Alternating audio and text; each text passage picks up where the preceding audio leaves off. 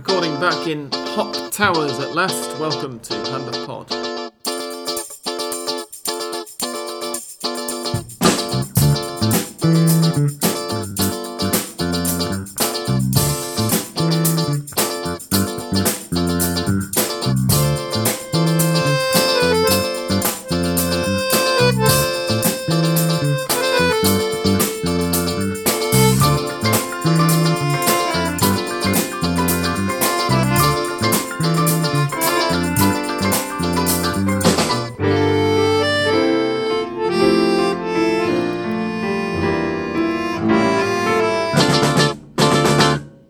Welcome, one and all, to episode 439 of Hand of Pod. There's nothing wrong with your media player speed. I just uh, had to drag that out a bit because I realised I wasn't quite sure what number it was.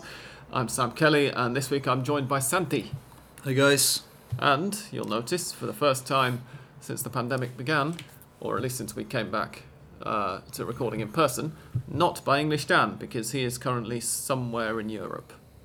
I kind of hope for his sake that he's not in the UK Oh, and that he's already in Italy, because if he is in the UK, I imagine that I mean, quite a lot of it's his funny uh, because, uh, I mean- have been ruined. At some part of this year, there was one of us during like the two main events surrounding the royalty. Like I, I was dur- I was in, in the Oh, UK were during there the Jubilee during the Jubilee, you? and now Dan is in the UK during the Yeah. the whole changing Well, he might be in. Italy because at some point on this trip he was going to Italy. He was telling me he wants to, Oh, to get to an Inter match. Um, so I hope for his sake that he's there already. Anyway, um, we're recording in my flat again, which means that at some point in this episode you might be lucky enough to hear Latrice, or you might be lucky enough to hear one of our voices, probably mine, uh, suddenly become much quieter when she walks between my mouth and the microphone. Uh, but for the moment, she's shut in the bedroom with my girlfriend, who's on the phone to her dad. So we're just going to get started. There have been two rounds of matches since we last recorded. Uh, the results from those have been Central Cordoba 2, Lanús 2, Arsenal 1, Huracan 1, San Lorenzo 1, Rosario Central 1, Newells 1, Godoy Cruz 2, Banfield 1, Defensa Justicia 2, Argentinos nil, Platense 2, Talleres 1, Racing 1, Tigre 1, River 1, Sarmiento nil, Gimnasia nil, Barracas Central 1, Colón nil, Independiente 1, Vélez 1, Boca 2, Atlético Tucumán 1, Union nil, Aldosivi nil, and Estudiantes 1, Patronato nil. That was all uh, nearly two weeks ago. This last weekend, or rather last weekend, forget about the this, uh, because we're almost on to a new weekend now. Huracan 2, Central Cordoba nil, Lanús 1, Tigre 2, Rosario Central 1, Talleres nil, Aldosivi 1, Sarmiento 2, Vélez nil, Newells 1, Racing 1, Argentinos nil, Gimnasia 3, Independiente 1, Patronato nil, Unión nil, Platense nil, Estudiantes nil, Colón 1, Boca 2, River 2, Barracas Central nil, Godoy Cruz 1, Arsenal nil, and two nil-nil draws to finish off with between Defensa Justicia and San Lorenzo and Atletico Tucumán and Banfield. Now, if you remember who was top of the league last time, then you will have noted that Atletico Tucumán have only picked up one point from their last two matches. Uh, we are also already well into round 18 uh, of matches. In fact, we're just about to watch, sorry Santi, Estudiantes versus Racing, because it's the more interesting looking of the two games that are on this afternoon. Yeah, uh, this evening, I should say.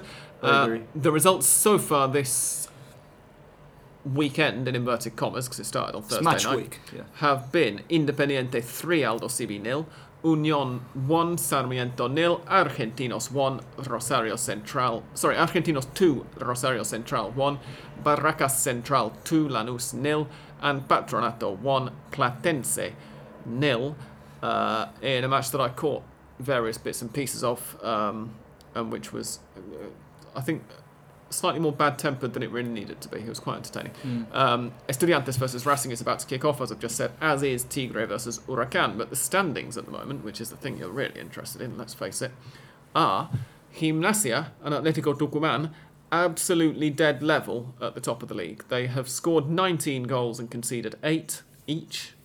Not between them, but you know what I mean.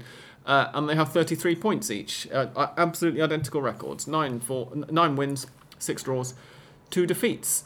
Behind them, in third and fourth place, not quite with identical records, are Huracan and Godoy Cruz both have 31 points. Huracan have scored 21 and conceded 12. Godoy Cruz have scored 21 and conceded 14. Uh, further point back are Argentinos on 30 points. Um, and then on 29 points each are River and Boca. And wouldn't it be interesting if any of those teams were playing each other this weekend? Oh, hang on a second. uh, this weekend, of course, is the Super Classico. Um, in the Bombonera, the first Super Classico in the Bombonera with fans present uh, since like January 2020 or something. There was, was there one in January? Am I remember Yeah. I Since remember, like- the pandemic anyway. Yeah, I, I, to I remember was- like in 2020, like w- right before the pandemic, there was this thing that there were like a shitload of Super Classicos in only a few months' time. Yeah. I remember. So I think there were like one or two in 2020. Yeah. Um, but I seem to remember one of those was, was in really, really early in the year, even though it was competitive and not a summer Yeah, friendly. in January because there was there was still this um, this uh, no no no I'm, I'm I'm getting I'm getting messed up with something Anyway, something else anyway we will be Go- go previewing, go on. briefly previewing the Yeah. Super Classico a little bit later. Um, we're not going to talk in depth about all of the last two and a bit rounds, obviously, but uh, I, I was having a look at some of the goals from last weekend, from round 17.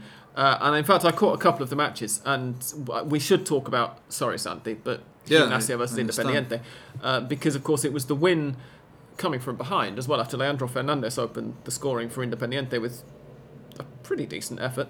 Um, it was a win that took Gimnasia at the time top of the league, and then obviously Atletico Tucumán got the draw later in the weekend and are now dead level, as we said. Um, Benjamin Dominguez scoring the pick of the goals to equalise for Gimnasia about 12 minutes before half time. Uh, Leonardo Morales scored one from a beautifully delivered free kick from way out on the touchline from Brian Aleman. What a surprise! Probably the best free kick taker in the in the league now that Quintero's gone off the boil slightly. well Pulga is still in the True. Yep. so- True.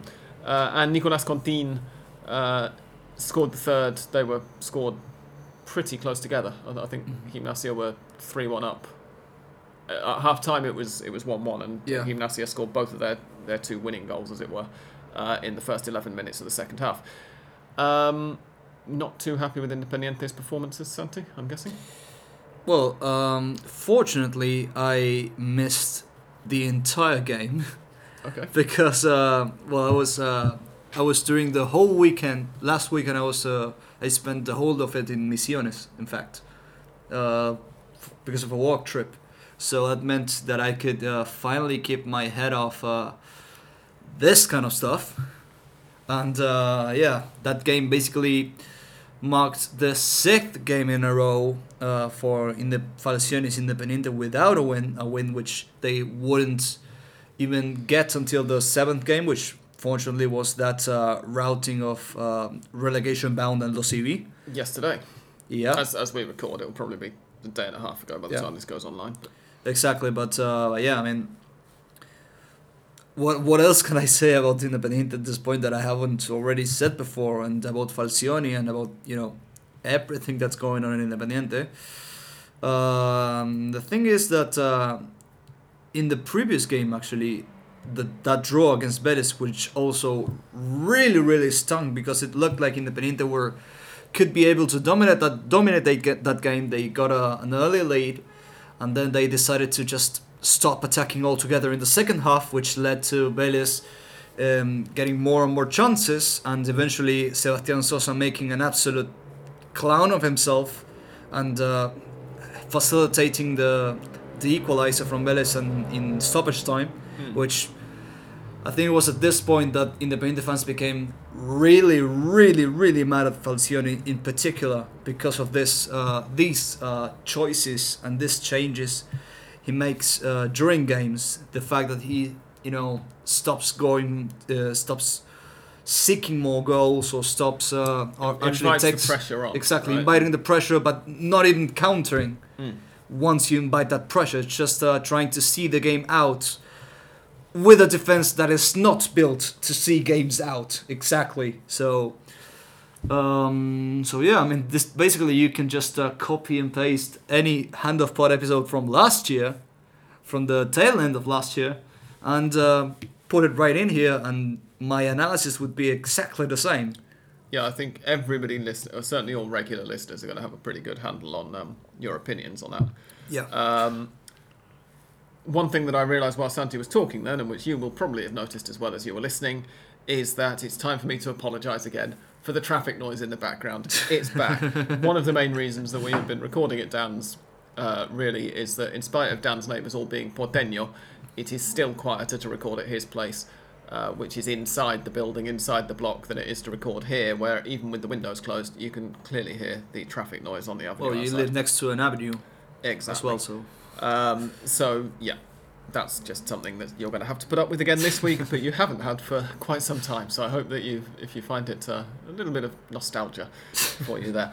Uh, from Gimnasia's point of view, though, this was the reason I wanted to talk about it was not only that this match Yeah. sent Gimnasia top, but also it was one of the few matches in the last couple of weeks that I actually watched in pretty much its entirety. Um, and although I, I don't like saying it in front of a fan of uh, the go ahead, go ahead, lambustus. No, no, I, I was no. going to say I, I thought it was a really good game. Um, I thought that Gimnasia played, I mean, as, as befits a team who are winning to go top of the league, Gimnasia Yeah. played really well. Um, but it was it was pretty entertaining. Like Independiente's issue, as you said, they they did sit back far too much, especially later on. But until they started doing that, it was kind of end to end and chances, especially the first half. Not maybe not quite so much the second, but it was pretty good uh, as a, as a neutral. It's always entertaining as well when, when you get a team coming from behind to, to win. Exactly, the- the especially a team like. Gimnasia, which of course, uh, I think Gimnasia is just in the same way that Atletico Tucumán are doing so as well. They're kind of capturing the imagination of uh, of most neutral fans because of the fact that I mean, this is a, a title battle between two teams who have never won a first team title in their history. That's not true. Gimnasia won in 1929. Ah, yeah, well, not in the professional era Yeah. at least. I, I just I- wanted to correct you because, Yeah, uh, exactly. As we've mentioned before several times on this pod, even Gimnasia fans will agree with what you said and say, yeah, we've never won the title, Yeah. in spite of the fact that they won one in 1929. Exactly. Well, I have Um, to I have to clarify that I'm talking about, of course, the professional era Mm. of, of football in Argentina. But well, yeah, two teams that have never won a title in this era, and um, I think Gimnasia a little bit more than Atletico because of their own style of play, which uh, I think it's a lot more, you know. Um, I would say progressive than Atletico, which I still think that Atletico is, are a pretty effective counter-attacking team. But uh, even saying so, the um, the talent that uh, Gimnasia has um, in attack, especially with Brian Aleman being their like their the leader in that sense, it's uh, it's really capturing the imagination of people in, in that sense because of uh, not just uh, the fact that the Gimnasia are in a title challenge for the first time in ages, maybe 25 years or something, but also um, well the fact that they also have managed to combine that with uh, with some pretty good young players, something that Atletico Tucumán are really adept at as well. Um and well, if they if they they're much more of a, of a team that scores more goals than Atletico, which uh, whose strengths are mostly in their really really tight defense. Well, I mean, uh, as I said earlier, they do have exactly the same record in terms of goals. And Yeah, I'm talking about what, what we've against. seen throughout. I think the the the, the the tournament. I attempts think they make, exactly. rather than necessarily the, the that numbers, comes in, yeah. yeah. the numbers themselves, which, yeah, I think it kind of defeats my whole analysis of what I've just said. No, but the I know fact you reminded me that they They're- have they're better identical to records. Watch. They're better to watch, and so it's kind of odd to to find to look at them and find that yeah, they've actually somehow managed to score and concede the exact same number of goals, um, Yeah. but very different routes to scoring and conceding those goals. Yeah, and also, um, yeah, I I was also a little bit disappointed in Atletico's uh, performance against uh, Boca for this for this specific reason because of uh, the way they have they had taken lead and uh, the fact that maybe they could be forgiven for you know sitting back a little too much and uh, inviting Boca, which eventually I think led to the to the winner, even if there was a lot of controversy in terms of the refereeing uh, when it came to at, at, at least Boca's winner. Mhm. Remember that? Vaguely. I think it was a uh, a penalty call. I think was it? Yeah, Was it? Was it? then? I think so. Yeah. Hmm, right. but yeah, but I, rem- I remember at least that there was uh, a lot of contention in that, in that sense that uh, some the, there was a call that uh, was went completely wrong uh, for Atletico and uh, that really really uh, benefited Boca in that specific game. Uh, let's have a look. Hang on. Boca's winner was an 87th minute one from Luca Langoni. Right. Ah, No, no, no, it came back off. It was a long shot from way outside the box that um, the goalkeeper pushed away and straight onto Langoni's foot, basically, and he, he scored it. Ah, right. No. I think you might So so maybe it was a sending off that uh, Boca was spared. I, I don't know exactly what what was it, but it, I remember it being really controversial when it happened. Okay, so Latrice has just joined the uh, club, as you'll hear from the slight note of fear in Santi's voice as she in to see who this is. Um, but uh, yeah, the other thing I wanted to remark on was, as I mentioned already, the best goal of, of that match between Gimnasia and Independiente was Gimnasia's equaliser from Benjamin Dominguez, who A scorcher. is approximately 11 years old. like, or at least he looks it. I've just looked him up because his profile on SofaScore uh, does not have an age. I think pretty much everybody else's does, right? You it's like up 17 or 18. and you go to that, you, you tap their face, and yeah, it says how old they are. You know, Leonardo Morales is 31 years old. Benjamin Dominguez is 10 days away, it turns out, from his 19th birthday. Um, and he looks young for that, uh, but he certainly knows how to connect with a football uh, and a swinging leg. So, congratulations to him for that goal, and indeed for helping to take his team top of the league. Um, and yeah, I mean, you've all heard us wax lyrical about Brian Aleman's left foot before and his set piece delivery. We've been doing it for years. Um, and, and just just have a look for Gimnasia's two first goals, I would say, against Independiente if you've not seen them already. Because Dominguez's one is just a golazo. And the, the one to go 2 1 up, it's not like it was an absolutely brilliant goal. It was just a really nicely delivered set piece from, as I said earlier, way out on the touchline. Um, and yeah, just classic free kick routine. Lovely stuff. Um, elsewhere in the league, the I think the other main talking point, right, was Rivers, especially first goal. I I didn't see this match live, um, so I was slightly disappointed when I did see the goals later on, because the headlines all said that River scored two golazos, and really. Yeah, the second it one was- was just like, yeah, okay, that's well taken. I it was call it a it was oversold. proper I mean, centre forward finish, low cross, trap, score, bang, shot. It's not a goal. so. The first goal was a half the length of the pitch run from Nicolas Dominguez with a 1 2 from Lucas Beltran to take him into Nicolás the box. Dominguez. Uh, Nicolas de la Cruz, sorry. I've got Sorry. Dominguez on the brain. Yeah. Um, Nicolas de la Cruz with a 1 2 to take him into the box with Lucas Beltran and then a really nice turn and finish. Uh, and it was a golazo, so it was one of the best of the weekend. Uh, it takes River. Oh, I was about to say up, but I think they were actually sixth already, weren't they? Uh, before that weekend. oh, I can't remember. It keeps River, let's say, in sixth place. They might even have been fifth at one point. I can't remember. Um, Yeah, they But- were no, they were fifth at, until I think uh, Argentinos played today. No, or, or oh, of course, yes, because Argentinos have already played and won. Yeah, they, they won. Yeah, Um, yesterday. Yeah, you're quite right. They beat Central. Uh, so, yeah, there we go.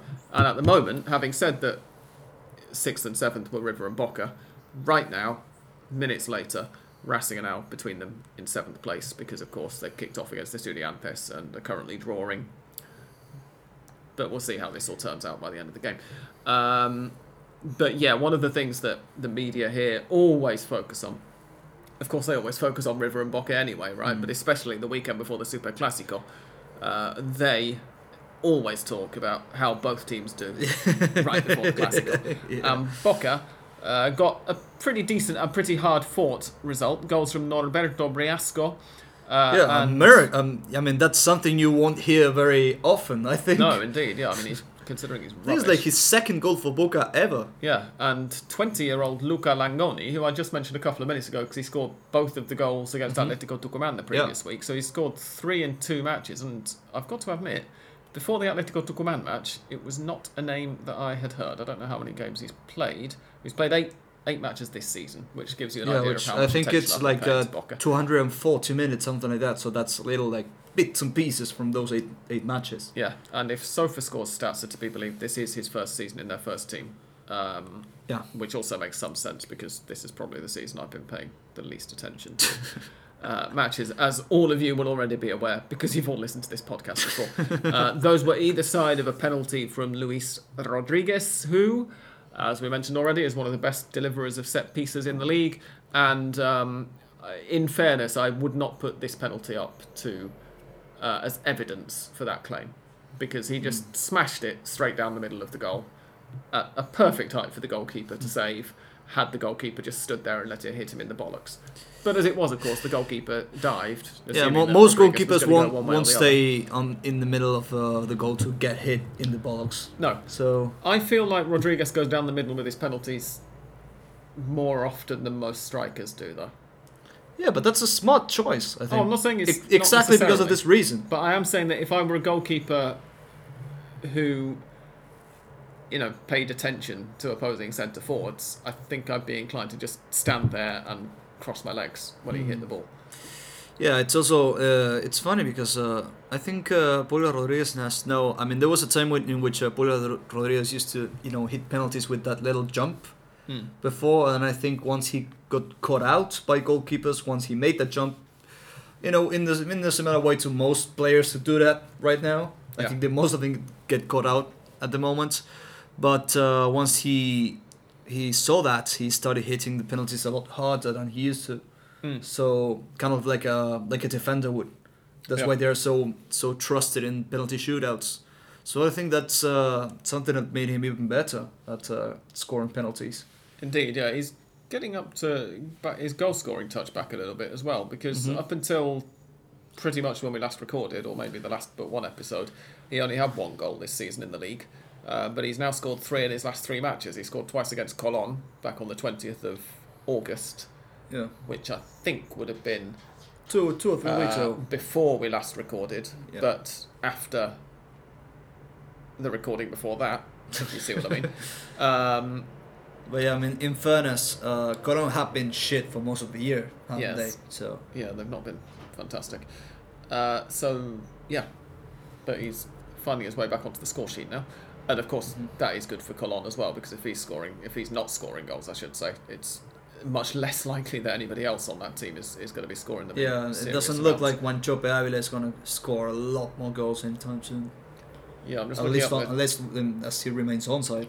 He is the only player with more goals than Rodriguez, but he's only got five goals. Yeah, given that he's playing as the main striker and Rodriguez is playing as the second striker, uh, because you know after that it's Facundo Farias who's the third top scorer, and is probably not a player who should be playing at this level. Oh no, wait, that's a different Facundo Farias. No, that's the same Facundo Farias we've, we've been talking I was about all thinking of year. somebody much older. Who was I thinking of? No, no, no, El Tecla, Yeah, Ernesto. Ernesto, of course. Yes, who's Yeah, Facundo Farias is the, is the, the, the kid who has been yeah, yeah. royally fucked up by his agent. Of course, yes. I was forgetting that. I, I don't know why I thought Tecla Farias was still playing. But, uh, he must be about 50. Anyway. Um, just waiting for the scores to load up again so I can remind myself what else happened at the weekend. Uh, oh, that's last weekend. That, that's the sorry. That's not last weekend. That's the weekend before last. Um, any others to talk about, Santi? You got anything else on your mind? Well, actually, today um, we've had a, another issue with, um, well, another defeat by Lanús, who look more and more threatened by relegation. I think with every passing, uh, with every passing week, but also uh, once again, uh, Lautaro Acosta has been uh, the subject of uh, of the news because uh, at the end of that game, I don't know if you saw this, but he was um, really, really mad at Pablo Moche for some reason. Oh, I saw Um, this out the corner of my eye because so one of the things that I'll let you in, uh, our listeners, just uh, behind the curtain, is that uh, we're recording on Friday evening because nobody was able to record here on Thursday evening uh, this week, and so Andres uh, emailed me last night and said I can record there, like if there's nobody else, but I've got somewhere else to be, so I have to do it Mm. really early. Uh, so me and Andres had arranged to record here this evening, starting at half past six. Um, Santi then emailed just a few hours ago saying that he could make it, but he couldn't make it until about half past seven or eight o'clock.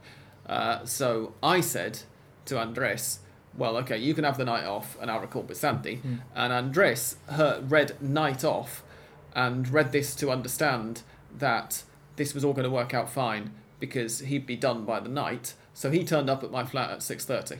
At which point, my girlfriend had just started putting the Hoover around. I was still working, and I was like, "What the hell are you doing here?" So Andres and I, earlier on, have already recorded this week's Hand of Pod Extra for our Patreon supporters. Patreon.com/slash Hand of Pod if you would like to become one of those.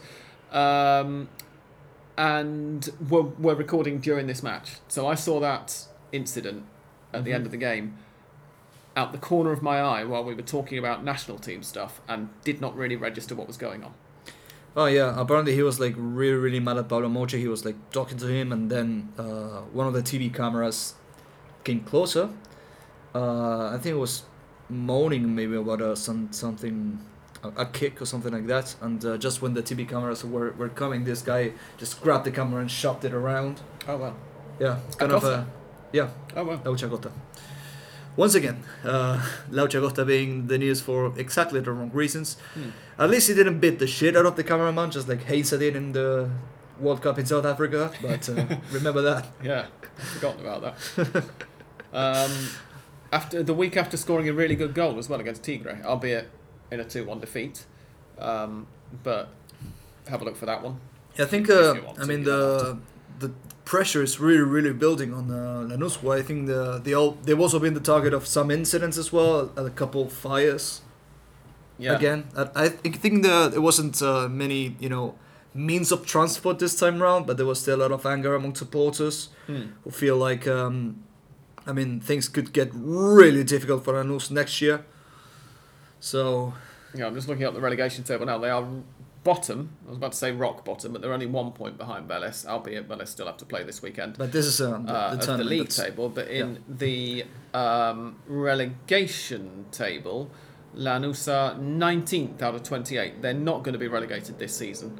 Look, um, look, look next season. But exactly, yeah, next season they would currently start in 22nd, which with two with f- four relegations, uh, they would only be a couple of pla- uh, two, three positions above the relegation zone, and not in good form. Um, not in good form at all. So it's a big worry for them, especially with you know.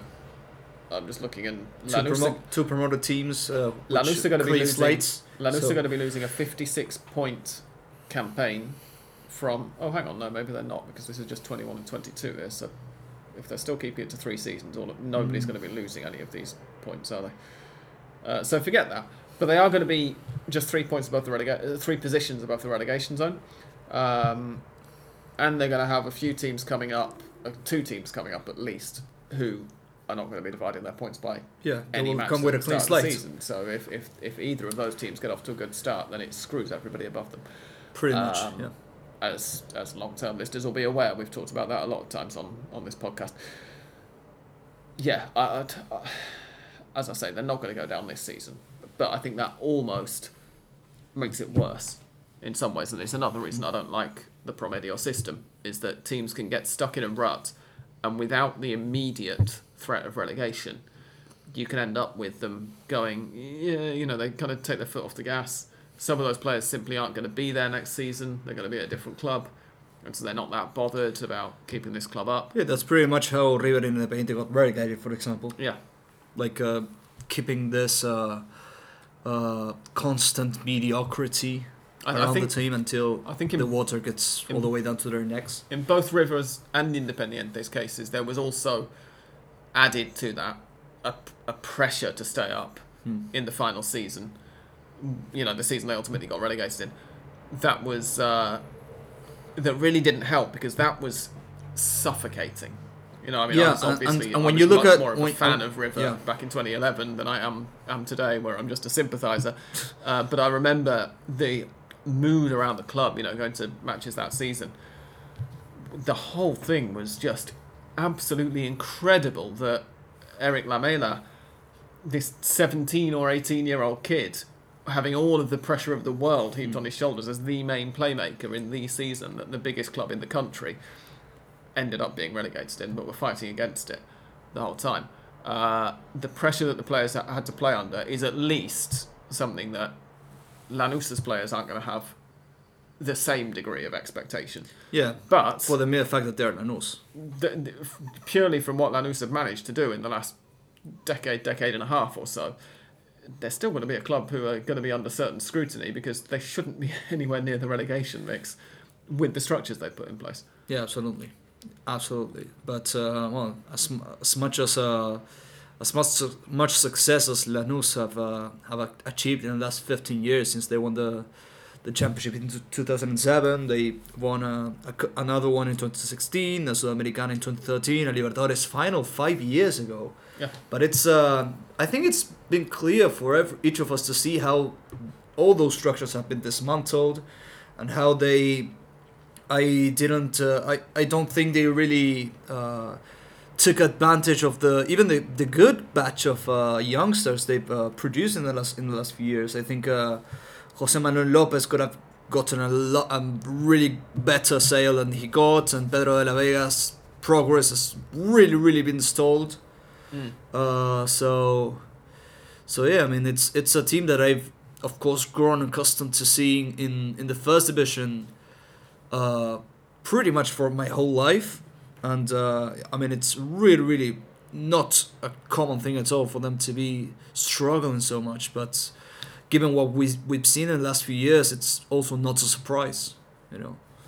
No, indeed. Um, I think we'll take a half-time break at this point. When we come back, we're going to discuss. Sorry to any Betis fans who are listening. The semi-finals of the Copa Libertadores, and as you will have uh, guessed, if you don't already know the results from that apology, it was not particularly pretty viewing. If you just want the Argentine club to win, regardless of who the Argentine club are. For now, don't go away.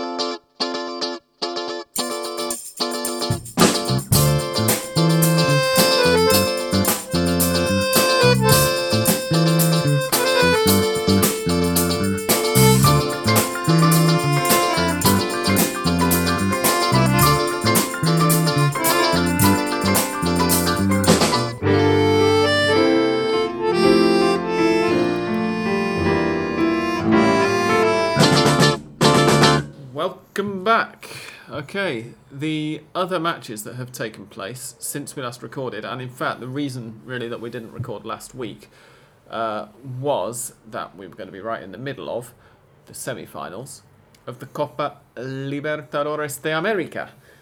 And the matches uh, in those semi finals, of course, involve one all Brazilian uh, tie and one Argo Brazilian. Uh, I mean, if you watch those games, it would still be an all Brazilian tie. yes, exactly. So Uh, effectively, there were three teams involved in the semi-finals of the Copa Libertadores, and none of them were Argentine, uh, because Vélez got completely wiped out. The scores in the first legs last week were Atlético Paranaense one, Palmeiras nil. Uh, Atlético had a man sent off.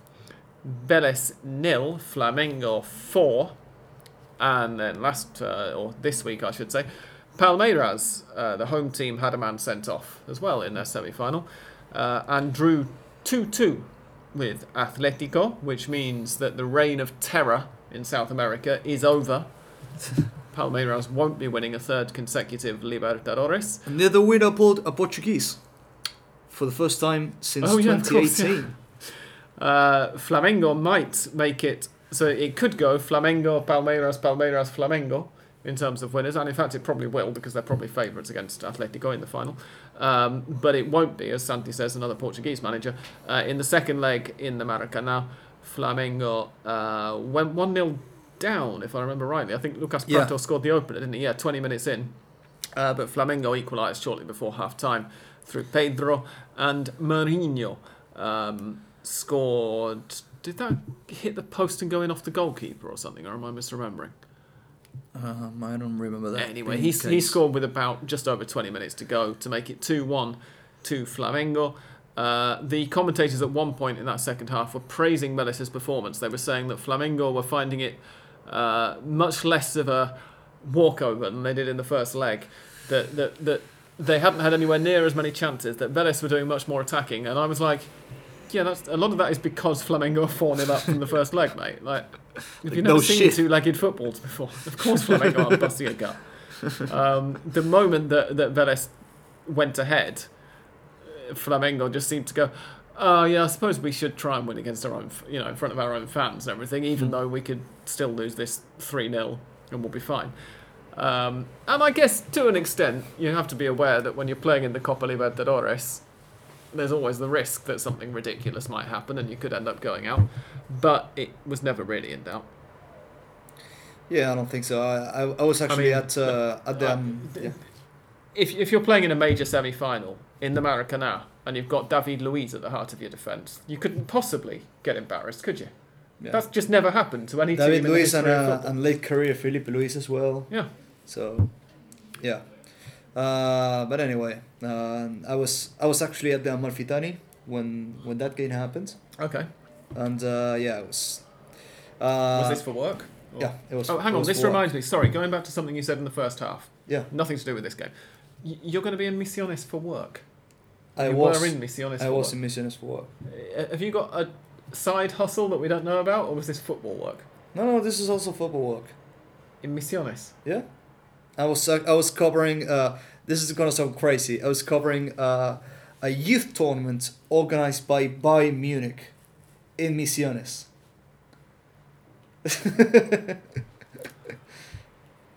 I have questions. so, first of all, um, uh, lots of people, especially those who haven't visited Argentina, uh, won't really have much of a clue where Misiones is. I, I suspect that some people who have visited Argentina won't have much of a clue where Misiones is, even though they might have been to the most famous bit of it. Maybe some long time kind of pod listeners as Yeah. well. Um, so Misiones is, is the province that sticks up, the, the Argentine province that sticks up right up in the northwest between Brazil and Paraguay. If you've been to Iguazu Falls, then you have been to the very edge of Misiones province because it, it's the most northerly bit of that.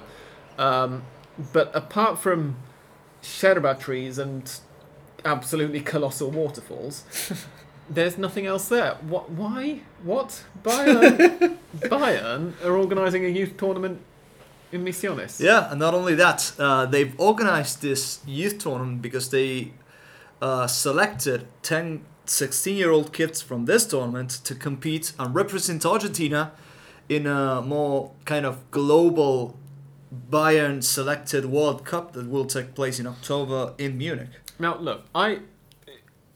And, and, and I think we, we've covered enough Argentine football in the nearly 12 year history of this podcast. Estudiantes, just as I was talking, have gone 1 0 up against Racing, by the way. Um, for us all to be fam- familiar with and comfortable with the argument that Buenos Aires is not necessarily the centre of the world in Argentina. Yeah. But if I were Bayern, I would probably be looking to arrange a youth tournament between kids from Santa Fe and Entre Rios provinces, Yeah. rather than a province where there aren't any people. Yeah, and I, and I would tend to agree, but apparently this was a, a pretty smart move by the by the govern, government of Misiones, who basically beat uh, Buenos Aires to um, having uh, rela- international relations with Bayern and uh, uh, making this tournament happen in specifically in Misiones instead of like broad. Oh, so it's not just kids from Misiones. No, no, no. It, it is just kids from Misiones, but it's not like that in the rest of the world, where Bayern turned to organize this kind of tournaments. They just beat them, beat everyone else to it, in a way. Okay. But uh, actually, the whole the whole tournament was took place in the Crucero del Norte Stadium, so it was particularly impressive for the the better teams to be playing like uh, possession-based football and um, you know making these quick transitions in As, Crucero del as Norte. Crucero del Norte so famously did. Exactly in Crucero del Norte's uh, famous turf. Yeah. This Wow. really high, really dense turf. So before we go back to the Libertadores semi-finals, it, have you written anything about this that people who read Spanish can? I mean, uh, I did write an article like uh, telling a bit in general about the tournament and uh, how uh, how it took place, and maybe uh, I spoke a little bit with the the Bayern scout that was in Argentina. It was uh, originally actually supposed to be Zé Roberto, but he had to cancel at the very last minute because he had a commitment with the Brazilian media. Mhm. So they sent someone else, um, a Cameroon, a Cameroonian guy, Okay. who was, uh, who was really, I, I really like that guy. He he seems to know, uh, he seemed he seemed to know exactly what he was looking for, and uh, he was really approachable. Uh, but yeah, uh, you can read about it in uh, La Nación. Please send me a link. I'd, Yeah. I'd love to. And I uh, will, I will. Perhaps a more detailed discussion of this tournament could be a subject for a future Hand of Pod Extra. uh, but anyway, back to the um, the, the Libertadores semi-finals. You were at the first leg of Yeah. Vélez Flamengo. Uh, goals there after half an hour from Pedro, af- right on the stroke of half time from Everton Ribeiro. Uh, another one after an hour from Pedro, so he kind of made a bit of a habit of scoring almost every half hour because he then completed his hat trick, un- annoyingly, rather before the 90th minute, but in the 83rd minute. Um, he was obviously he was he was the man of the match. Um, but what did you make of Flamengo as a whole? Well, there was uh, this huge uh, discussion in the, in the preview of that game because uh, in a incredible showing of uh, U- Uruguayan ism in a way by Alexander Medina, he tried to stifle uh, Flamengo's um, interplay in a way by mm, turning the Vélez turf into an absolute. I mean, It wasn't the most pristine pitch that a Libertadores match has ever been played on. No, not at all. Not only that, but they they then also watered the pitch like right before the game started, which meant it was a lot muddier than the average uh, first division team pitch, in a way. And uh, it's a shame for Vélez really that that match wasn't being played last night because they wouldn't have needed to water the pitch. oh, absolutely, it would have been even worse. Yeah. It would have been like uh, one of those. Uh, you know those uh, Ronaldo compilations at Inter in the '90s that he Yeah. played. He played in like uh, brown pitches, something like that. Uh, but anyway, what uh, Flamengo decided to do once presented with this difficulty is just play like one-touch football, but uh, with long passes, Mm. which was uh, the way in which they scored the second, which is an absolute beauty. I don't know if you remember it. They played these uh, really uh, flicks between the uh, between the Vélez defense. The second was the one that wasn't scored by Pedro. Exactly. Oh yeah, yeah, You remember now. yeah. But uh, yeah, I think right up right up until that second goal, it was kind of a um, end-to-end game. I think um, Vélez were, I think, um, not exactly effective in front of goal. They missed a couple clear chances, but in a bit they were they were into it. They they were you know um, making a, a rather decent showing. But once that second goal came in, they were completely defeated. It seemed like uh, Flamengo had every trick of the slave they played. They were t- way too much for them, and uh, in a way, the the disparity that uh, had also been discussed, like previously, when you talk about the squads and the the economic differences, the fact that Flamengo have built possibly the greatest squad in South America, and they've also made a profit, which is Mm. baffling, uh, bafflingly good actually. Um, those differences they uh, were there on show for everyone on the pitch in that second half, especially. Yeah, I kind of felt like, as you said, the first half was about as even as we had, you know, hoped it was going to be. Obviously, we were all sticking up for the Argentine team. I don't know whether you were actually, but speaking for me, I, I was sticking up for the Argentine team, even though I didn't think they had much of a hope. Hmm. But yeah, like before half time, I was like, well, are doing, you know, better than I thought, but they'll be quite annoyed to have conceded the goal to make it 2 0 that late in the first half. Yeah, and the, and the manner And of the goal the as well. It was it was uh, Yeah. it was the kind of goal that you would never see in Argentina right now. Yeah. I think so. But then from the moment the second half kicked off, it was just it was just all Flamengo, and you were even before the third goal went in, the third goal was always coming, and then it was a case of rather than can Vélez get back into this and maybe salvage a draw, it was can Vélez Stop score a bleeding. goal to, Yeah. to remain in the tie, and then of course they conceded another one relatively late in the game, and it was four 0 and it's like right, I mean that's just game over now. There, And there it should have been more. there was almost no point in going out there for the second leg. and they did, in fairness, although I have already taken the piss out of the commentators for going, oh, they're much better than, than last week. Um, did manage to put up a fight and, and to, you know, to go out with some dignity at least, because it would have been so tempting to just to not bother. Right, you're four 0 down. I mean, the the dignity is a little bit, you know, relative. yeah, But uh, yeah, you could say it was a bit of a dignified kind of uh, exit. But uh, once you've already scored four in your own in your own stadium, in your first time in a Libertadores semifinal in 11 years, and on the day that uh, uh, at 28th anniversary of their only Libertadores triumph was was taking place. Oh, was it? Oh, Yeah, it was uh, exactly 28 years This to the to the day. No, no, in the no. year. Yeah, August Oh, wow. 31st. Huh. Uh, their win against Sao Paulo to win their only Copa Libertadores in 1994.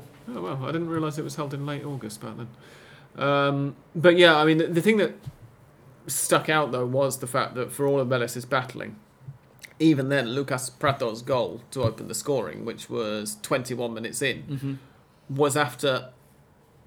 I was going to say an extended period of Flamengo domination. I think it was basically Flamengo had been dominating for the first 21 minutes of the match, and then Vélez went up the other end and scored with basically their first shot of the game. Yeah. Um, and after that, they kind of got into the game a little bit and they had a few chances on the counter and stuff. But even so, it was still just like, yeah. I mean, as, as I already said with the commentators, you're like, yeah, okay, fine. They're doing better than they were last week, but that's because Flamengo are Yeah. sitting on a four goal cushion. I mean, it, it was uh, they were doing as as well as Flamengo allowed them to be. Indeed. I think. Now, the other match, obviously, normally we would not talk about ties not involving Argentine sides, but it's the semis of the Libertadores. I think we can allow ourselves a little bit of pleasure because the other thing is that the other tie was very closely fought. Uh, it was never going to be particularly pretty because it involved Palmeiras, but and Luiz Felipe Scolari on the other end. Ex- yes, indeed, yeah. But the um, the first leg was settled by a goal from Alex Santana about halfway through the first half, and the set. And I didn't see very much of that first leg. I happened to be watching it while, when the first goal was scored, but I, that was pretty much all I really saw of it. Uh, but the second leg, I made a point of watching all of it, and it was tremendous entertainment. I don't know whether you caught any of it. Uh, Yeah, I was, I was not fortunate to to caught any of that. it was brilliant. So Palmeiras scored very, very early on indeed from Gustavo Scarpa, like two or three minutes in, to level things up on aggregate. Um, and they then went 2 0 up on the night and 2 1 up on aggregate. I did see that goal second though, which was incredible. It Yeah, was a really long throw in, and Gustavo Gomez it was a brilliant header. And it, back then, it felt like Palmeiras had something of a divine right Yeah. to be in the Copa Libertadores It final. was just like this is is what Palmeiras have been doing for the last two years, three years really in the, in the Libertadores, um, and they're going to do it again. They're going to be back in the final. We've seen this story already several times in the last couple of years. Uh, but then Pablo made it to well equalised on aggregate uh, is the simplest way of putting it from Atletico um, to make it two one and five minutes to go and David Terans made it two two on the night and What a goal that was as well. Atletico yeah with a brilliant goal um, with just five minutes left and it, it was just it was tremendous because I, I know that obviously you know Scolari is on the Atletico bench, but Palmeiras are just just like it, on a continental level. That that, that Mm. kind of you know they're the, the bad guys to such an enormous extent, uh, especially after becoming the first team in. Well, the first team in this century, at least, to win two consecutive Libertadores, and to do it while playing. no, yeah, the second, the second football. one actually. Boca. Sorry, yes, I, right. The first team since Boca in 2003 and 2004, right? No, So two, 2000 and 2001. that's yes, that's why I thought it was such a long time. In over 20 years, uh, and to do it while winning, while playing such ugly football Yeah. It was quote unquote ugly. It was. Uh, I wouldn't call it ugly. It was. It was still effective, and they they did win those two Copa Libertadores. They had to win it in some way. Uh, But yeah, uh, you could call it ugly. yeah, I think I would call it ugly. I'm more than happy to call it ugly. um, they're, they're not, you know, Flamengo are nice to watch.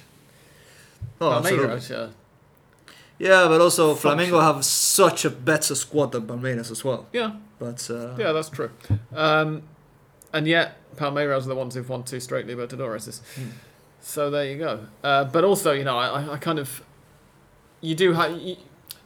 Obviously, I'm playing this up a little bit. You know, there's a bit of pantomime villain going on here, but having won two in a row and then reached the semis and come so close to the final of a third is astonishing. Because when you think back to that final, the, the first ever one-off Libertadores final um, in Lima yeah, between River and Flamengo, when River was so close to winning uh, a second in a row back in 2018, and had done it, had, had got to the 90th minute with a 1 0 lead by, you know, everybody saying Flamengo were the heavy favourites. Flamengo have got the most expensively assembled squad in South American club history. They've got Jorge Jesus as the manager and all the rest of it. River are thoroughly second favourites, and River played them off the pitch. And then Flamengo got those two goals from essentially from River mistakes in midfield, and Flamengo counters both in stoppage time. Um, that really show you know that to me just just reinforces actually what an impressive uh, achievement it is to win this Copa twice in a row, even in these days when increasingly now, particularly if you're a Brazilian side, a big Brazilian side like Palmeiras or like Flamengo, you have more chances to, to reach the final twice in a row. it was a bit of a seismic shift, that like a changing of the guard moment, because uh, before that, even Atlético Nacional won a Copa Libertadores in 2016. There was no Argentine final in 2018. Um, I mean, the only Brazilians to have won the Copa Libertadores were Inter in 2010, uh, Corinthians in 20. Well, uh, Santos won in 2011, but then Corinthians and uh, who won it in 20? Ah, Gremio. But they were all different kind of winners, Yeah. and it, it felt It- it like was- those teams were coming and going. The Argentine Argentine sides really had, had the upper hand over the Brazilian sides for a good few years Exactly. before that River Flamengo final. But since then, it it felt like uh that was like a like a sliding doors moment in the sense that it was the end of Argentines dominating the the Copa. At least, uh, well, e- even then, the the following year, River and Boca reached the semis, but Mhm. they were uh, soundly beaten in on both occasions, at least in one of the games. Yeah, But uh, yeah, that was that was kind of the end of an era. yeah. We've Right we've got a question about uh, along similar lines to this in a couple of minutes, so we won't go into more detail now. But just to say that the final of the Libertadores is in Montevideo. Mhm. It's in the greatest stadium in the world, which is the Estadio Centenario. Wait, is it in Montevideo or is it in Guayaquil? I hope it's in Montevideo because I've said it now. Is it in Guayaquil? Oh, the the Sudamericanas in um, Montevideo, right? Yeah, I think so. Shit. I think it was. I think it's in Guayaquil, the, the, Libertadores final. Yeah, I think you I I think you're right. Actually, I don't know why I was going to say Montevideo. Copa Libertadores Final 2022 is in the Monumental Stadium Yeah. Banco Pichincha, which is in Guayaquil. So where's the Sudamericana? Please tell me the Sudamericana is in Montevideo. Otherwise, I have Maybe no was- idea why that was even in my head. The Sudamericana final is going to be in the Estadio Mario Kempes in Córdoba. I don't know why I was thinking for the Montevideo. second year in a row, right? Or something like that. Hmm, not sure. Was last year's Libertadores final in the Centenario, maybe? Yeah. Anyway. Yes. Yes. Yes. Right, that's why I had that in my hand. Anyway, the final is going to be, for some reason, on the 29th of October. We're recording this on the 9th of November, and we are reviewing the 9th semi-finals, November. which have already happened. 9th of thank you. September. 9th of September. Uh, the semi-finals have already happened, and I'm looking at the final now on SofaScore, and it says in 50 days.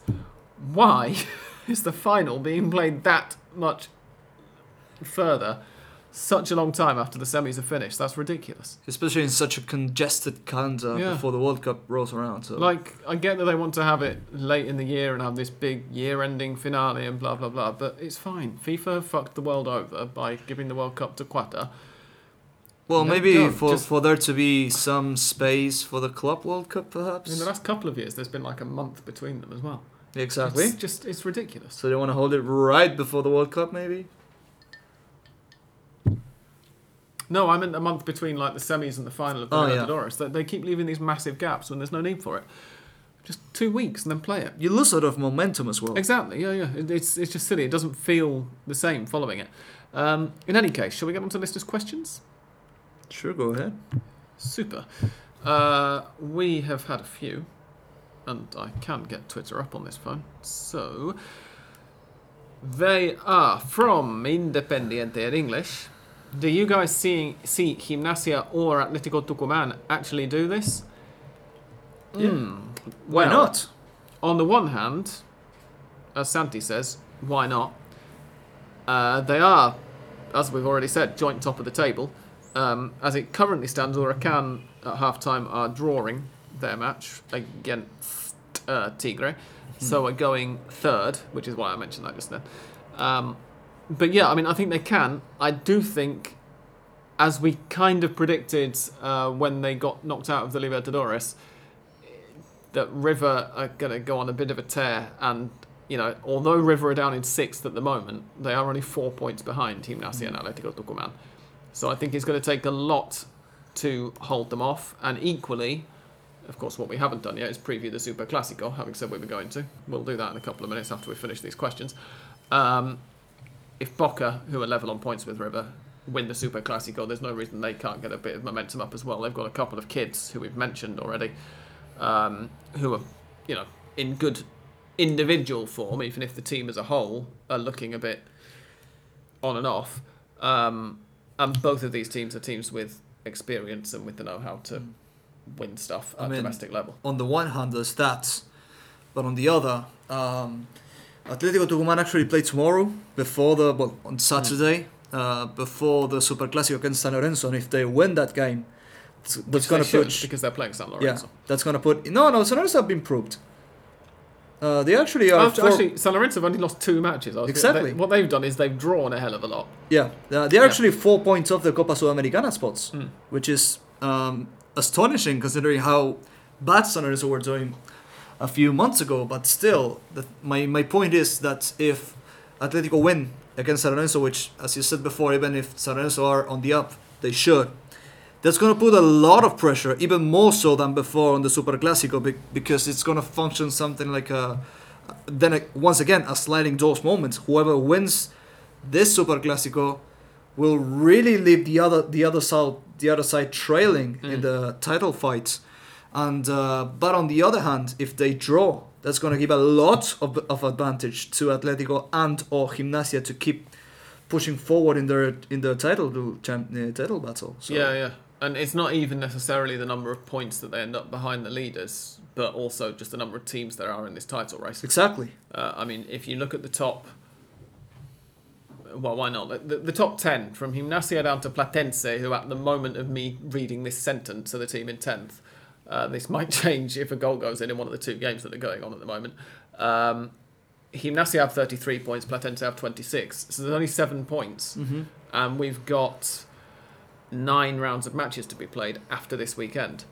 So even if you're only a few points off the lead, you still potentially, as River and Boca are at the moment, could have five or six teams between you and the leaders. Mm-hmm. Um, so you've still want to take overtake all of those teams. Um, so yeah, I can see Gimnasia and Atletico getting into it. Ultimately, I think like I, I feel like if River or Boca or even Racing or Argentinos, who've also got hmm. some, you know, only 12 years ago experience of winning titles, and not necessarily with any of the players who are actually there at the moment, admittedly, but still, it just it kind of feels like if if any of these the top three, the, the current at this moment top three, Gimnasia, Atletico Tucumán, Huracan, uh, get or or Godoy Cruz to a fourth, end up being in a title race with a couple of weeks to go, and they're in a title race against River or against Boca or against Argentinos, you're going to see more pressure ramped up on the team who are thinking this could be our first title. Or on the other way around, you could add even a lot more pressure on River or Boca Yeah, or I mean, Argentinos could, because they are losing the championship to a team that has never won it Yeah, in the but- professional era. But I also feel like, I mean, for, for River especially, and, and for Boca to a slightly lesser extent, but still to a very large extent, it's just like, yeah, this is one more league title. Who really cares? Hmm. It- Yeah, know, that's right. Yeah, it's something that has already especially the way with. that, Uh, especially the way that River have treated the league throughout Marcelo Gallardo's time in charge. If you end up in a league, Yeah, but now the league, league titles have become a Gimnasia- little bit more important because of the fact that uh, Rachel has failed uh, in this Copa Libertadores, Yeah, and they, they- need to close out the year with a title. But they won the league last year. As long as they qualify for this year's Libertadores, I don't think River fans will care that much. Yeah, that's gonna be. An, I mean, that's don't- don't get me gonna be wrong. an issue. I'm sure they would like to win the league, but there's not going to be the whole. It's not going to be like 2011 when it was like we've got to win the league or we're going to get relegated kind of thing. It's not going to be that whole all of this. And I feel I think that the, the Gimnasia and Atletico Tucumán, if they end up in a title race with either of those two big teams, um, in the last couple of weeks, two or three matches of the season. The pressure is going to be higher on them because they're going to be like, this is the big historic moment. This is the moment where we can write our names into the history of the club. And if you're in a title race against River or Boca, who, but all of whom are going to be like, yeah, we could win the league right now, and actually in 20 years' time, nobody will remember our names because we played for River and Boca and we've won. You know, our clubs have won all of this stuff. The pressure's going to be much lower on River and Boca. Oh, that, In my you're right. opinion. And when you look at the precedents Um, and uh, it- on and the last few, that- and, the, and the last few years, and the teams that were uh, seriously close to win championships, they have all fallen at the last hurdles. Like uh, Godoy Yeah. Cruz in 2018, Defensa in 2019, Talleres last year. Exactly. So I mean, history is not in the favor. Um, don't get me wrong, I would love it to happen.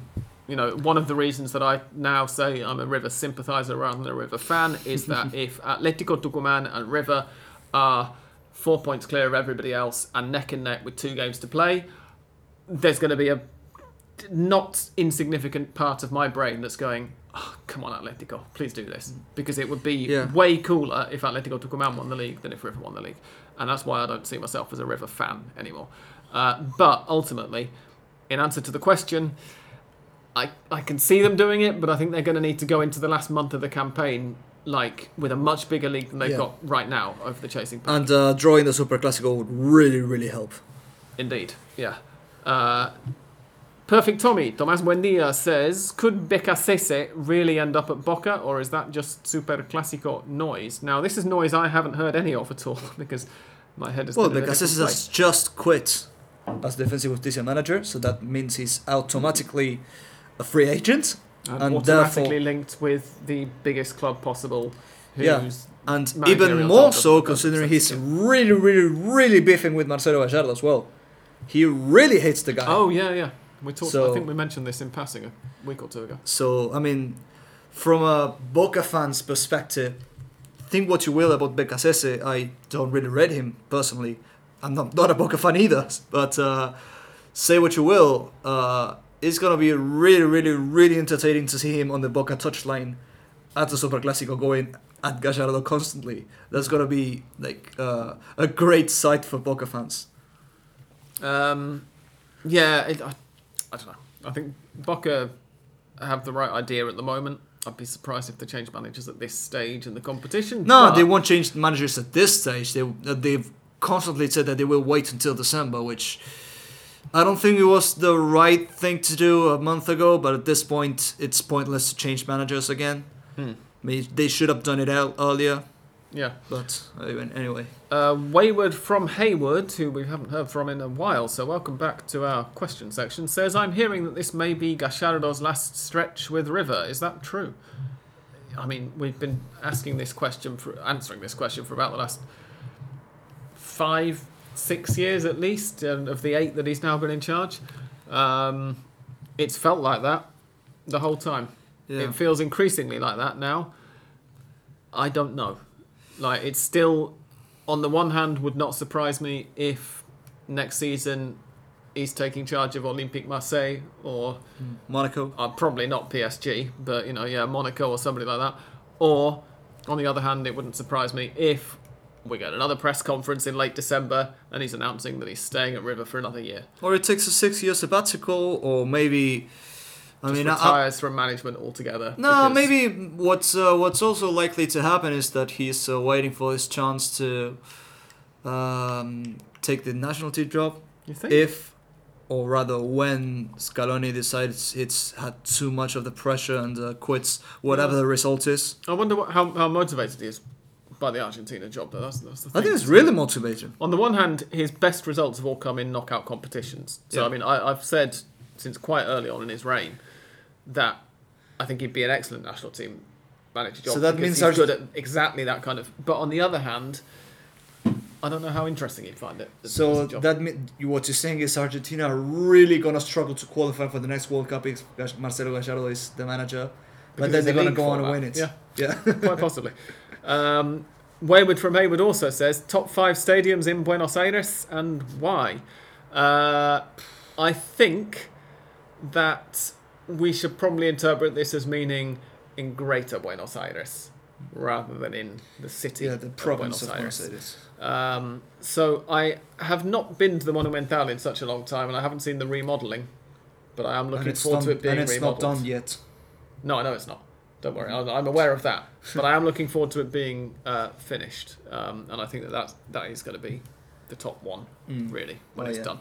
Uh, of the others, sorry, Santi, but I like El Cilindro. No, I, I agree. I, I, agree. like the fact that it's got a roof all the way around it, holds the noise in. no, It's fantastic. cool. Cylinder is cool. Um, Um, I haven't been, and this is not piss taking. This is just actual, factually true. I've not been to the Libertadores de America since they finished building the fourth stand. The last time I went there, there was still a big gap in one side of it that you Yeah. could see the Cilindro through. Um, and so I'm not going to nominate it for that reason. But the one that I always say is my favourite, architecturally, if not actually to sit in during a game, because it's incredibly uncomfortable, is Huracan. Huracan. Oh Beautiful. yeah, it's it's just been such a nice design.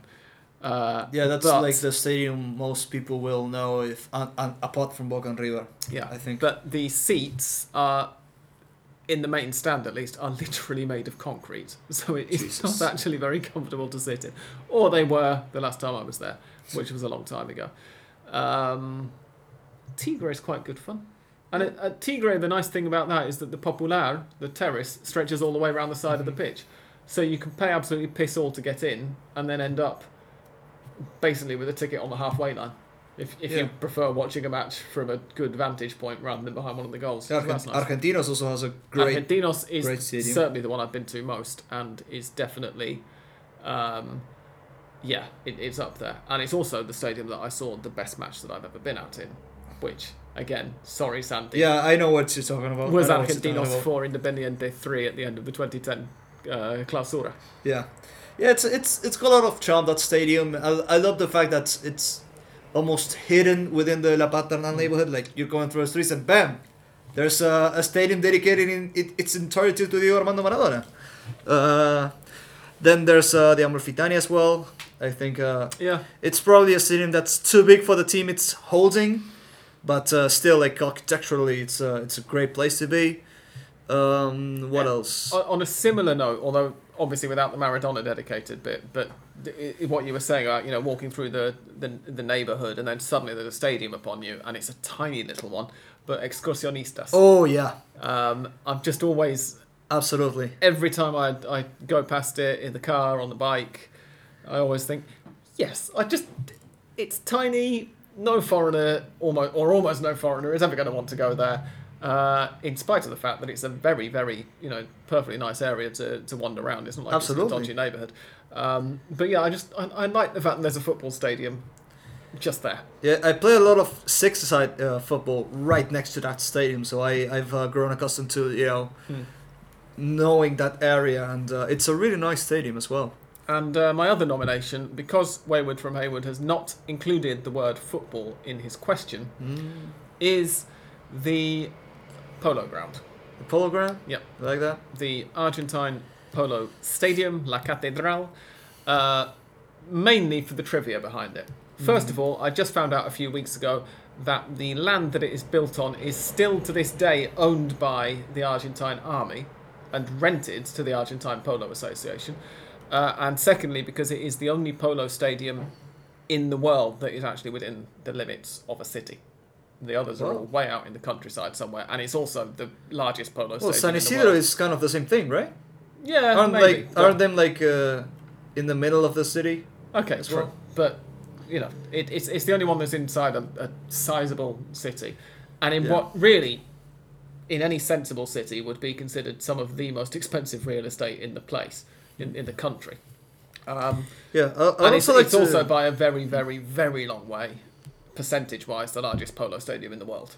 Wow, I didn't Like know that. it's about thirty thousand people and I think pretty much every other polo stadium is just a polo field with a couple of seats maybe on the side of it. I think maybe it. this is the country where polo is the most you know, popular by far. I think. Yeah, but the highest Nowhere, standard- nowhere is polo as popular as in here. No, I would agree. Uh, not that it's particularly popular here. We should mention.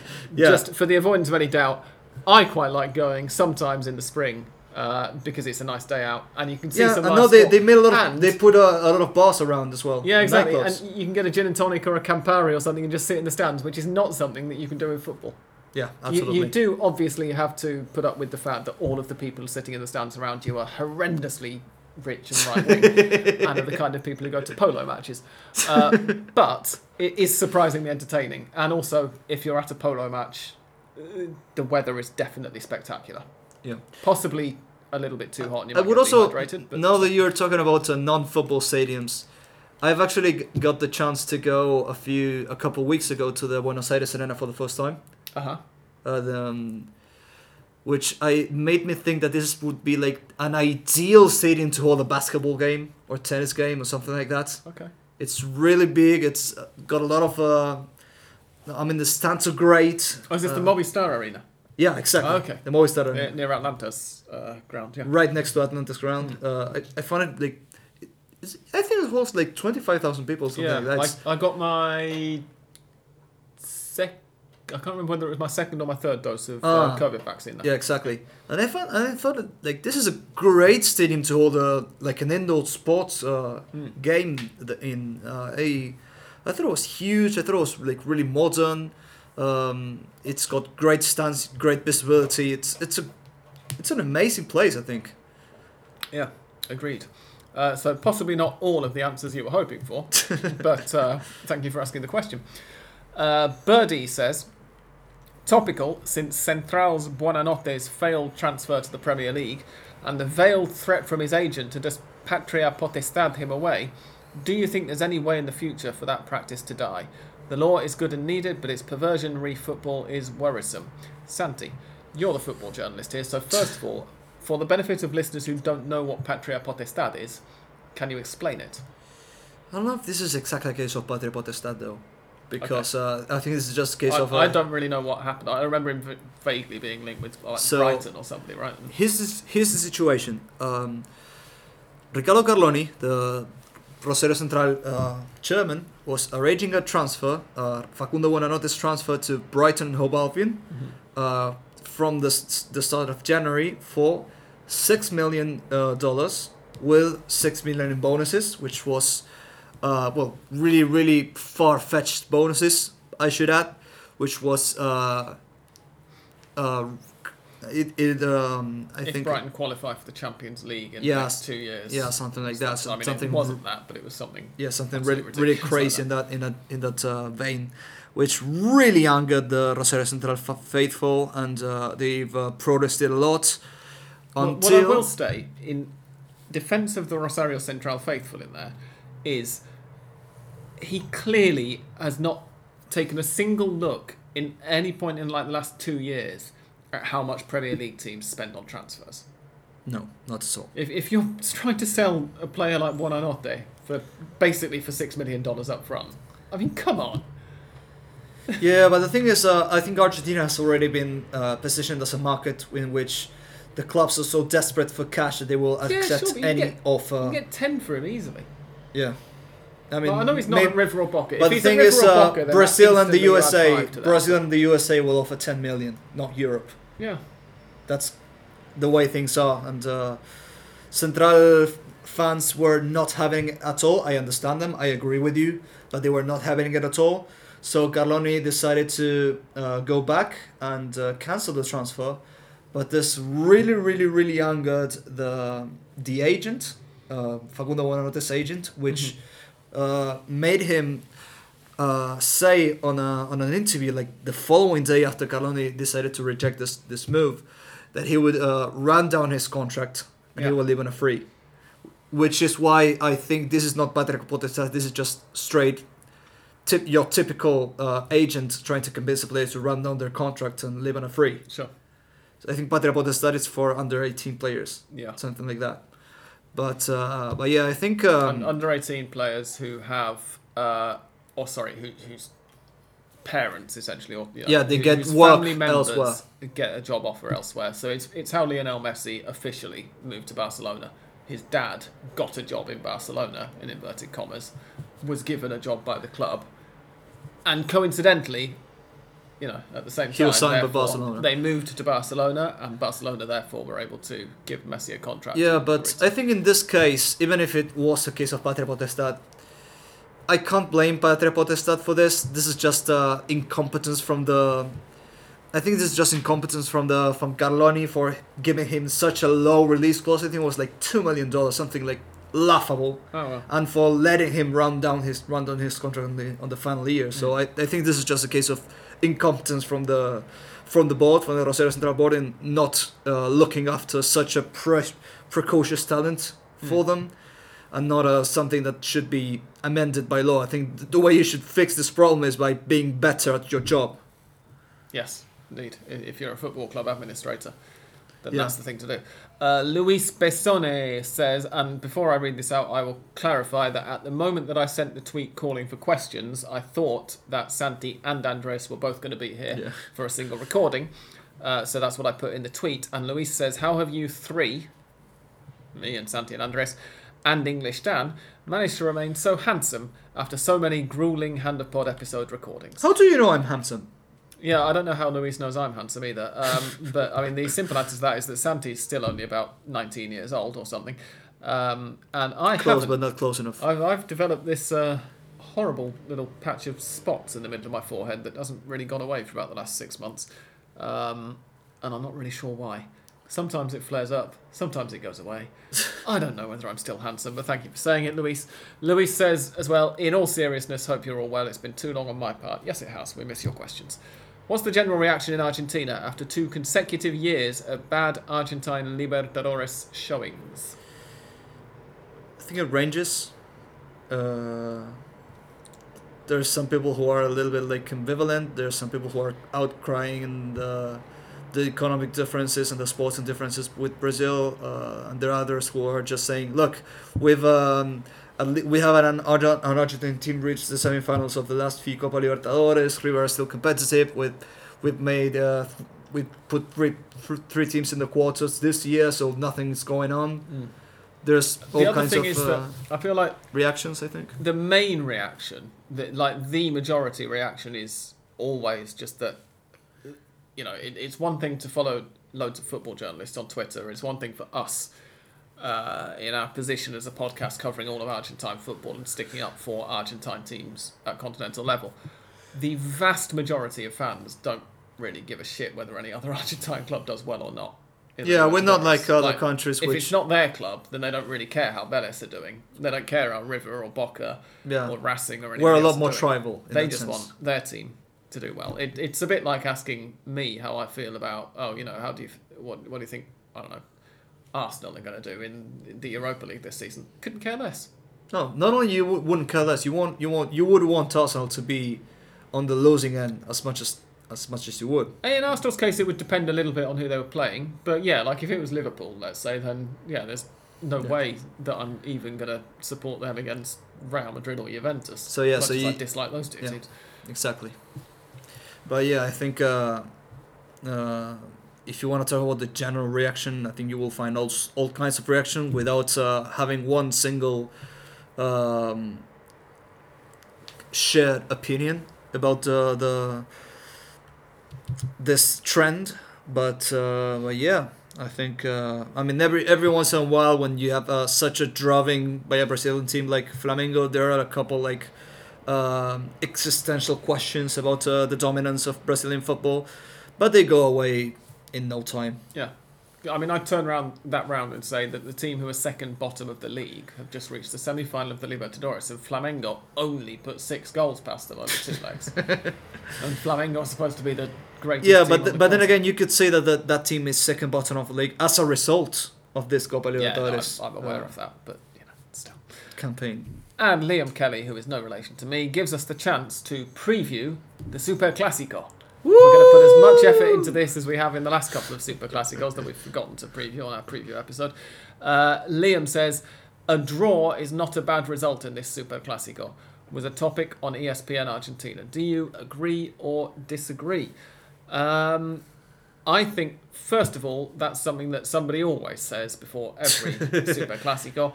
I think that, on the one hand, just as an objective statement, it's it's true. Like, I have yet to remember really a Super Classico in which uh, one team or the other would have actually been like devastated at a draw. Defeat is another matter, but by and large, one of the reasons that we spent ages, especially in the first few years of the podcast, talking about why this is such a high pressure fixture and, and why a lot of them for several years really weren't particularly good matches although the last few years have changed that it is that more than anything they want to avoid defeat rather than necessarily winning the match. They just don't want to give their opponents bragging rights. Um, and especially right now when they're fifth or sixth or sixth and seventh or sixth and eighth or something like this in the league depending on how many goals are scored in the next 35 minutes of the two games that are going on right now. Um, yeah no a, a draw isn't a bad result I do think that uh, I, I feel like still, even though they're dead level in the league, I think that River probably slight favourites over Boca, even though Boca are the home side as well. But it's going to be very close fought. And it's, it's two teams of very contrasting styles at the moment as I well. don't think I entirely agree with you in the fact that uh, the, a draw wouldn't be a bad result in this specific Super Clásico. So who do you think it would be a bad result for? I think uh, it all depends on what happens on Saturday when Uh-huh. Atletico Tucumán face San Lorenzo. Sure. Because if Atletico win, then a draw would be a bad result for both, For teams. Okay. Because it would mean that uh, Atletico would, you know, go even further at the top of the league and would mean more work for River and more pressure for River and Boca to uh, try and go go back uh, and try to reach them Of course, at the top of the table. you know what you're doing there that the people on ESPN Argentina aren't doing, don't you, Santi? You're acknowledging that there is other football in Argentina Exactly. that's taking place this Yeah. weekend and that affects the wider picture. Whereas what ESPN Argentina are doing and every other media always does is they're just going, the Super Classico is the thing that matters. After that, sure, do you want to win the league? Oh, maybe you do, maybe you don't. But what you really want to do is win the Super Classico. Yeah, pretty Um, much. So yeah, it, it I, I think it's going to be a good game. I think that both teams. And there, there is a lot of st- at stake, I think, because yeah, uh, if there stake. is both, a winner, both teams have, have come out with some, some good stuff and some not so good stuff in, Yeah. in yeah, fairly they've been, recent they've been weeks. very very regular. I think. exactly yeah. Whereas very regular. generally speaking, I feel like the last few years, it's, it's when we've been coming into it, there has been a very clear favourite against a team who, who have not been doing quite as well. And a lot of the time, it's then gone against the form book. And this time, I don't really know when there is much of a form book um, for it. So I'm, I'm quite looking forward to it. Hmm, yeah, especially considering that um, yeah, both teams have been like uh, completely different teams. Dr. Jekyll, Mr. Hyde, in a way, a lot throughout the season. Once every time you think that uh, maybe Boca or River are gonna get a streak of results, they suddenly shockingly lose or draw against a much lesser team. Yeah. So I think um, there's going to be a lot at stake at the Super Clásico, and I also think that whoever win are to really damage the others' uh, title challenges and are to put the winner right in the right in the mix. Hmm. So it's going to be like uh, yeah, Assuming that someone does win, of course. yeah, of course, of course. If there is a draw, and I and once again, it depends on what happens on Saturday, then things uh, could get a little more complicated. Yeah. Estudiantes have just taken a 2 0 lead against Racing, by the way. Um, listen to the end of the podcast, and I will give you the result of that match and also the result of Tigre versus Huracan, which is currently 1 1. Uh, what we're not going to do this week is Mystic Sam, because it seems a little bit silly to do so when, by the time this goes online, uh, one, two, three, four, five, six, seven of this Yeah, weekend's matches will already have been played in their entirety. Um, but what I will do is uh, just repeat what I just said a couple of minutes ago, which is that I think that River are slight favourites uh, for this Super Classico. I'd make them much more comfortable favourites if it was at the Monumental, but it's Yeah. at the Bombonera. But the thing is, the thing So- with uh, River, when you have to, I mean, Boca have the the home advantage, of course, but River have just such a better manager and a lot and such a bigger squad as well. Mm.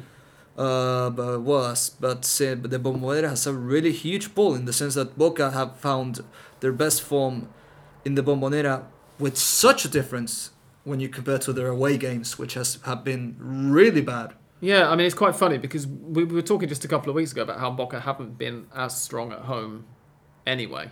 Like they've lost twice at home this season. Yeah, but then they, they won like six or seven games. Yeah.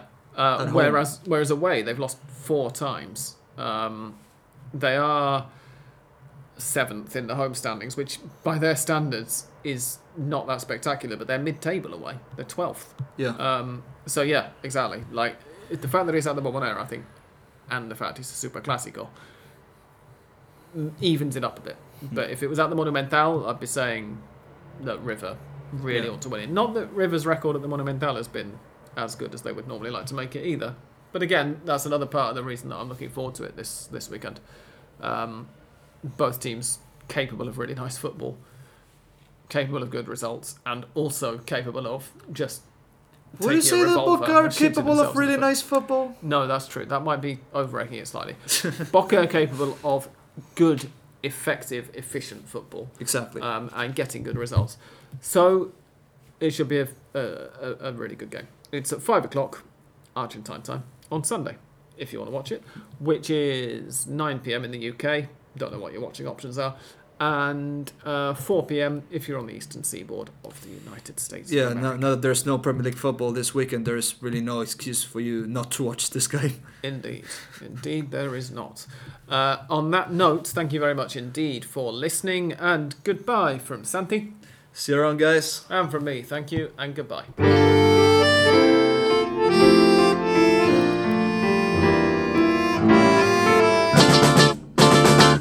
Two full time scores to tell you about then. Estudiantes ended up beating Racing 1 0. That's a bit surprising for you to hear, perhaps. Uh, but the goal that I announced for them a few minutes before we end, stopped recording uh, was disallowed for, I think, incorrectly, uh, for an offside in the build up. And then they had another one disallowed uh, shortly after for another offside in the build up, which was correct, definitely. Uh, Racing had two men sent off as well. Um, and in the other match, uh, Tigre versus Huracan, that also ended 1 1. That means that the standings right now are Gimnasia and Atletico Tucumán both on 33 points. Huracan, having played a game more, on 32. Godoy Cruz have 31. Argentinos have played a game more and are on 30. And then River and Boca are 6th and 7th on 29 points each. And Racing in 8th on 28 points ahead of the Super Classico.